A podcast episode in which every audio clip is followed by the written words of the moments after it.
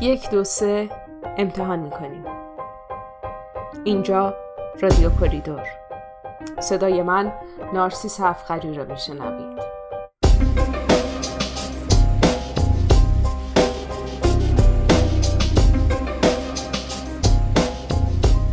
سلام امیدوارم سالم باشید یا اگر خدای نخواسته بیماری دارید در مسیر بهبود باشید.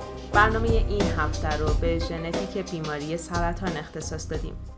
در قسمت های مختلف برنامه به صورت مختصر اشاره کردیم که فقط 5 تا 10 درصد موارد سرطان ارسیه ولی سرطان یک بیماری ژنتیکی به حساب میاد. در قسمت قبلی هم از سندروم های ارسی سرطان گفتیم.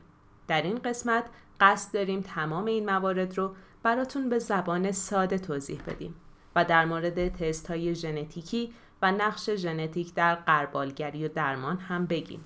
خبر خوب این که امروز برای اولین بار یک مهمان متخصص در برنامه ما رو همراهی می‌کنه. همراه نفیسه هیدرزاده هستیم، کارشناس ارشد ژنتیک. نفیسه مدرک کارشناسی خودش رو از دانشگاه اصفهان گرفته و در سال 93 هم در مقطع کارشناسی ارشد از دانشگاه شهر کرد فارغ و تحصیل شده. از سال 92 در مرکز پیشگیری و کنترل سرطان آلا مشغول فعالیته. در کنار فعالیت‌هاش در زمینه مشاوره ژنتیک به فعالیت‌های پژوهشی هم پرداخته. مقالش در زمینه بررسی کلینیک و پاتولوژیک بیماری سرطان پستان در مجله خون و سرطان ایرانیان به چاپ رسیده. همکنون هم کتابی در زمینه پیشگیری از سرطان در دست چاپ داره. که به محض چاپ شدن شما رو در جریان قرار میدیم. نفیسه عزیز سلام. ممنون که همراه مایی. سلام به نارسیس عزیز و شنوندگان محترم رادیو کوریدور. خوشحالم که همراه شما هستم. نفیسه جان ما بارها در برنامهمون به این گزاره اشاره کردیم که سرطان حتما یک بیماری ژنتیکیه ولی الزاما ارسی نیست. میشه با همین موضوع شروع کنیم و برامون بگی تفاوت ارسی و ژنتیکی بودن چیه؟ بله این سوال خیلی سوال مهمیه. نارسیس جان همون جوری که توی پادکست های قبلی توضیح دادی سرطان یک فرایند طولانیه که از یک سلول آسیب دیده شروع میشه. زمانی که بدن به افزایش تعداد سلول هاش نیازمنده پیام های مبنی بر تقسیم سلولی به سلول ها میفرسته. سلول ها با دریافت این سیگنال ها در ابتدا ماده ژنتیکی خودشون یا دی ای رو دو برابر می‌کنن. و بعد به دو تا سلول کاملا یکسان تقسیم میشن که به این فرایند میگیم میتوز. از طرفی زمانی که نیاز به تولید سلول تازه رفت شده باشه بدن پیام های مبنی بر توقف تقسیم سلولی به سلول ها میفرسته. این فرایند یه فرایند کاملا منظم و هماهنگه که در سلامت ما نقش اساسی داره.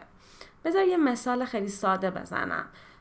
بیاین به رانندگی فکر بکنیم. در حالت عادی زمانی که به افزایش سرعت احتیاج داریم پامون رو روی گاز فشار میدیم و زمانی که به کاهش سرعت احتیاج هست پدال ترمز رو می‌گیریم. حالا ماشینی رو تصور بکنید که برای افزایش سرعت به فشار پای شما روی گاز احتیاجی نداره و به خاطر یه ایراد فنی خودسرانه سرعت رو افزایش میده.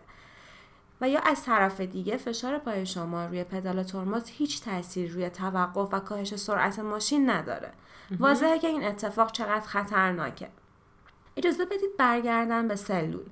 گاهی در اثر یک تغییر در ماده ژنتیکی یا جهش رفتار سلول تغییر می‌کنه و شبیه یک ماشین بدون گاز و ترمز به پیام های بدن برای آغاز تقسیم سلولی احتیاج نداره و خودسرانه شروع به تقسیم و تکثیر می‌کنه و از طرف دیگه به پیام های بدن برای توقف تقسیم سلولی اهمیت نمیده و به تکثیر ادامه میده.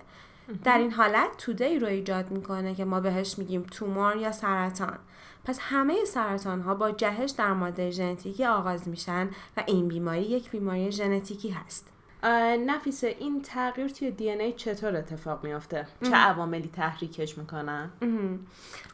گاهی اوقات عوامل محیطی مثل نور خورشید، دخانیات، آلاینده ها موجب این تغییر میشن و گاهی خطای خود بدن در زمان تکثیر دی ای باعث این تغییر میشه. اغلب جهش ها در سلول های پیکری یا غیر جنسی اتفاق میافته و فقط مربوط به خود شخص میشه. اما در 5 تا 10 درصد موارد این تغییرات در سلول های پیش سلول های جنسی یعنی تخمک و اسپرم اتفاق میافته. این دوتا سلول سلولی هستند که قابلیت تولید یک جنین رو دارن و در واقع این جهش می‌تونه به فرزندان منتقل بشه در صورت اتفاق افتادن در این سلول ها در این حالت سرطان به یک بیماری ارسی تبدیل میشه که قابلیت انتقال از یک نسل به نسل دیگر رو داره. آها پس در واقع اون جهش هایی که در سلول های جنسی یعنی تخمک و اسپرم اتفاق میفته باعث سرطان های ارسی میشه درسته؟ بله دقیقا همینطور. خب اشاره کردی به سرطان های ارسی میشه بگی مشخصه سندروم های ارسی چیه و در موردشون چه اقدامی باید کرد؟ حتما. سرطان های ارسی یک سری مشخصات کلی دارن که در صورت بروزش در خانواده باید با یک مشاوره ژنتیک صحبت کرد چون این موارد می‌تونه نشان دهنده وجود یک سرطان ارسی در خانواده باشه. اولین مسئله بروز سرطان در سن زیر 50 ساله. به این خاطر که سرطان بیماری پیری هست و در واقع با افزایش سن و در اثر تجمع جهش ها در بدن اتفاق میفته و بروز این بیماری در سنین جوانی می‌تونه نشانه به ارث بردن جهش ها از نسل قبل باشه.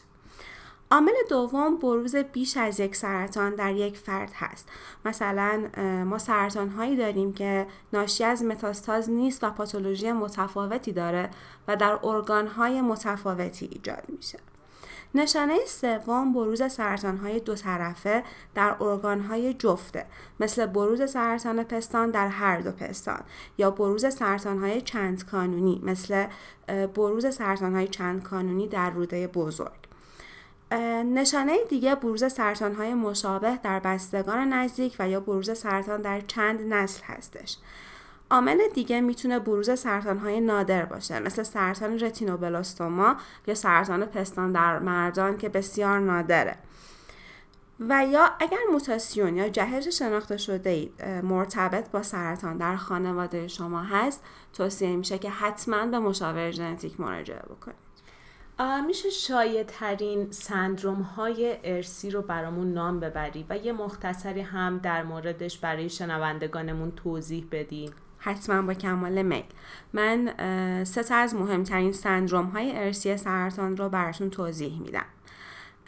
اولین سندروم ارسی سرطان سندروم HBOC یا سندروم سرطان سینه تخمدان ارسی هست.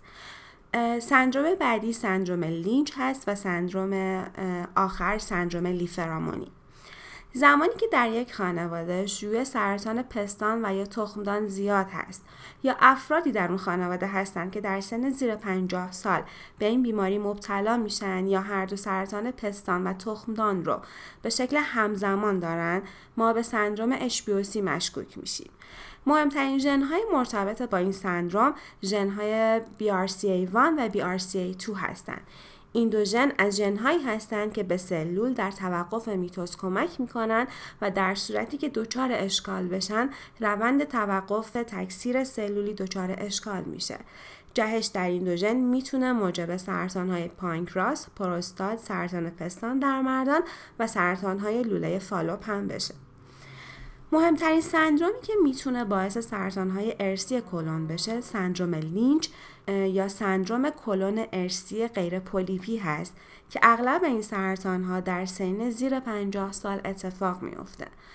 مهمترین ژن های مرتبط با این سندروم ژن های MLH1, MSH2 و MSH6 هست و ژن های PMS1 و PMS2 این ژنها در حالت عادی به بدن کمک می‌کنند تا جهش های ایجاد شده رو اصلاح بکنن و در صورتی که خودشون دچار جهش بشن قاعدتا قادر به ترمیم ماده ژنتیکی یا DNA نیستن و بدن دچار تجمع جهش میشه جهش در این ژنها با سرطان های اندومتریوم، پانکراس، معده، روده کوچیک، تومور مغزی، کلیه و مجاری صفراوی هم مرتبط.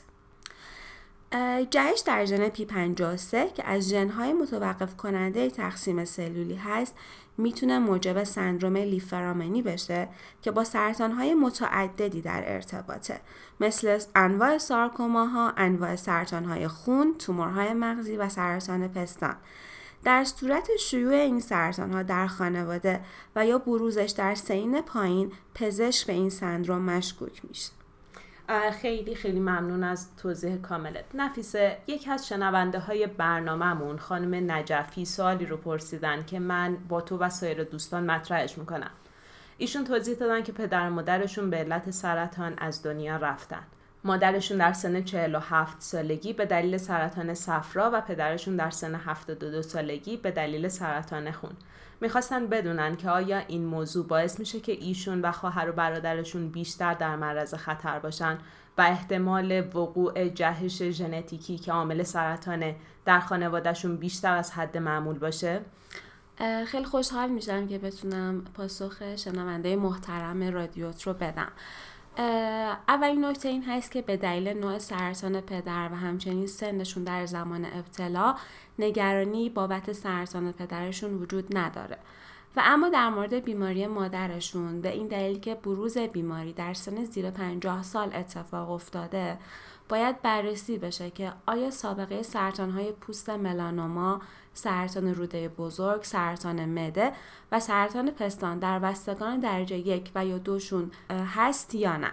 اگر جواب مثبت لازمه که ایشون با یک مشاور ژنتیک صحبت بکنن تا شجره خانوادگیشون بررسی بشه و اقدامات لازم انجام بشه. ممنونم از توضیحت. خواهش می‌کنم. ما توی برنامه های قبلیمون برای شنونده هامون از تستای قربالگری گفتیم. آیا برای تشخیص زود هنگام سندروم های ارسی سرطان هم آزمایشی وجود داره؟ در صورت بروز علائمی که در قسمت قبل توضیحش دادم برای تشخیص ارسی بودن سرطان باید با در دست داشتن سوابق پزشکی خودتون و خانوادهتون که شامل یادداشت پزشکان و گزارش های آسیب شناسی هست به یک مشاور ژنتیک مراجعه کنید.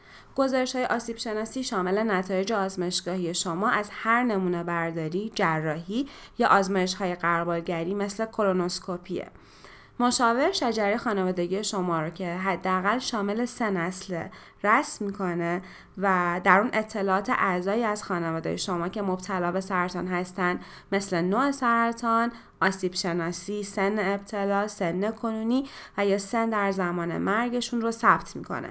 مشاور بر اساس اطلاعاتی که از شما می‌گیره احتمال ابتلا به سرطان ارسی رو در خانواده شما بررسی می‌کنه و بسته به سابقه خانوادگی و مدارک پزشکی شما ریسک ابتلا به سندروم های ارسی رو ارزیابی می‌کنه. در صورت نیاز به شما تست ژنتیک رو پیشنهاد می‌کنه و به شما کمک می‌کنه تا بهترین آزمایش رو بر اساس وضعیت مالی دقت آزمایش و گستردگی انتخاب بکنید. خیلی عالی. نفیسه چه افرادی باید آزمایش ژنتیک رو انجام بدن؟ در مرحله اول پس از تشخیص ارسی بودن سرطان فرد مبتلا باید آزمایش بشه و در صورت شناسایی جهش مشخص در فرد از اونجا که به احتمال 25 تا 50 درصد ممکنه فرزندان و پدر مادر خواهر و برادران این فرد جهش رو به ارث برده باشن. این افراد هم باید تست رو انجام بدن و اقدامات لازم در مورد افرادی که جهش رو به ارث بردن انجام بشه. میشه برامون بگی نحوه انجام آزمایش ژنتیک چطوریه؟ نمونه خونی می‌گیرن نمونه بافتی می‌گیرن. اصلا می‌خوام ببینم که انجام تست ژنتیکی مثل خیلی از آزمایش های دیگه ممکنه سخت و دردآور باشه؟ آزمایش های ژنتیک اصلا دردآور نیستند. آزمایش ژنتیک در مورد فرد مبتلا به سرطان می‌تونه روی نمونه بافتی که از جراحی به دست اومده انجام شده باشه. پس اقدام جدیدی لازم نیست انجام بشه. و یا از اونجایی که ماده ژنتیکی همه سلول های مشابه هم هست روی نمونه خون انجام میشه و یک نمونه گیری ساده خونی هستش. خیلی عالی. نفیسه در ایران این آزمایش انجام می‌گیره؟ آزمایشگاه های ایران نمونه ها رو می‌گیرن و درصد بالایی از این آزمایش ها رو می‌تونن انجام بدن. اما مواردی هست که نمونه ها برای آزمایش به کشورهای دیگه فرستاده میشه مثل انجام آزمایش NGS هزینه تقریبی این آزمایش ها رو می‌تونی برمون بگی؟ بله حتما. هزینه آزمایش های ژنتیک بسته به نوع آزمایش و گستردگیشون بین 500 هزار تومن تا 9 میلیون تومن متغیره. و متاسفانه بیمه ها همین هزینه رو متقبل نمیشن. این آزمایش ها ممکنه گرون به نظر بیان اما در واقع در صورت تشخیص افرادی که ژنهای معیوب رو به ارث بردن و اقدامات پیشگیرانه برای جلوگیری از بروز بیماری مقدار زیادی صرفه‌جویی اقتصادی انجام میشه. چرا که هزینه های درمان بسیار گذاف هست و از اون طرف 100 درصد نمیشه مطمئن بود که آیا این درمان ها در کنار فرایند سختشون بازده کاملی دارند یا نه. در واقع اگر سیستم سلامت هزینه این آزمایش ها را متقبل بشه از لحاظ اقتصادی بسیار به صرفه تر از پرداخت هزینه های درمان هست. خب امیدواریم که خیلی زود این اتفاق بیفته و سیستم درمانی هزینه ها رو در واقع پوشش بده. ولی در این مدت حالا راهی برای به صرفه تر شدن هزینه ها هست. من شنیدم که توصیه بر اینه که افراد هزینه تست رو به صورت خونوادگی و مشارکتی پرداخت کنند درسته؟ بله. دقیقا این نکته خیلی نکته مهمی هست. در پرداخت هزینه آزمایش های ژنتیک آزمایش نفر اول یا همون بیمار هزینه برتر از سایرین هست. چرا که در نمونه بیمار باید تعداد زیادی از ژنها بررسی بشن تا جهش ایجاد شده شناسایی بشه. و بعد از شناسایی جهش هزینه آزمایش سایرین بسیار کمتر خواهد بود.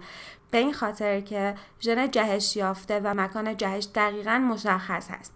مسلما از اونجایی که بیمار به بیماری مبتلا شده و انجام این آزمایش برای اون به شخص سودمند نیست این آزمایش در واقع به نفع بستگان بیمار هست و پرداخت هزینه آزمایش بیمار باید به صورت خانوادگی انجام بشه چون هزینه های درمان به تنهایی سنگین هست و از طرفی سود آزمایش برای سایرینه خیلی خیلی نکته جالبی بود این مسئله. خب به نظرت حالا یه سوال دیگه به نظرت مشاوره ژنتیک می‌تونه جایگزین تستای هزینه برای ژنتیک بشه؟ ببین تستای ژنتیکی بخشی از فرایند مشاوره ژنتیکه و در صورت صلاح دید مشاور باید انجام بشه. چون مشاور از روی شجره نمی‌تونه به صورت قطعی متوجه بشه که جهشی هست یا نه و اگر جهش هست در کدوم ژن اتفاق افتاده. حالا اگر بعد از انجام تست ژنتیک مشخص بشه که فرد مبتلا به سندروم های ارسی سرطانه مرحله بعدی چیه؟ فرد باید چی کار کنه؟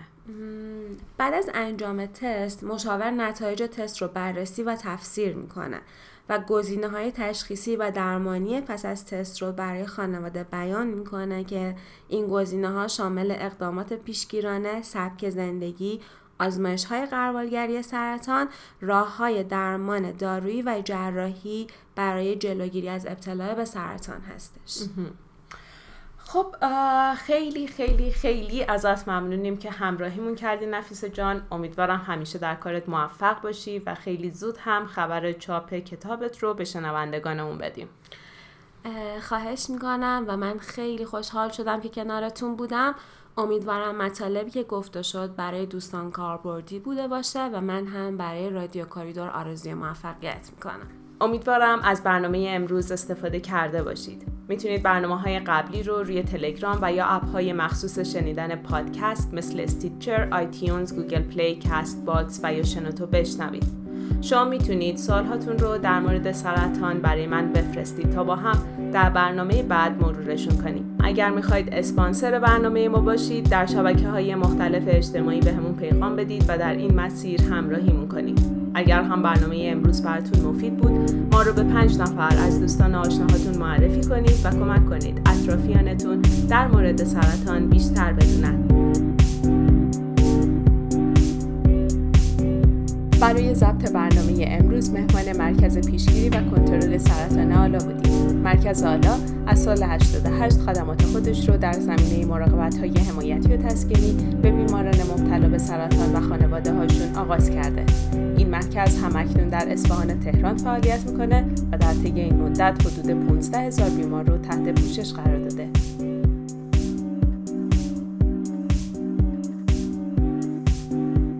ممنونم از تیممون در کریدور که کمک کردن تا امروز شما صدای من رو بشنوید. سپاسگزارم که ما رو شنیدید. ارادتمند شما رادیو کریدور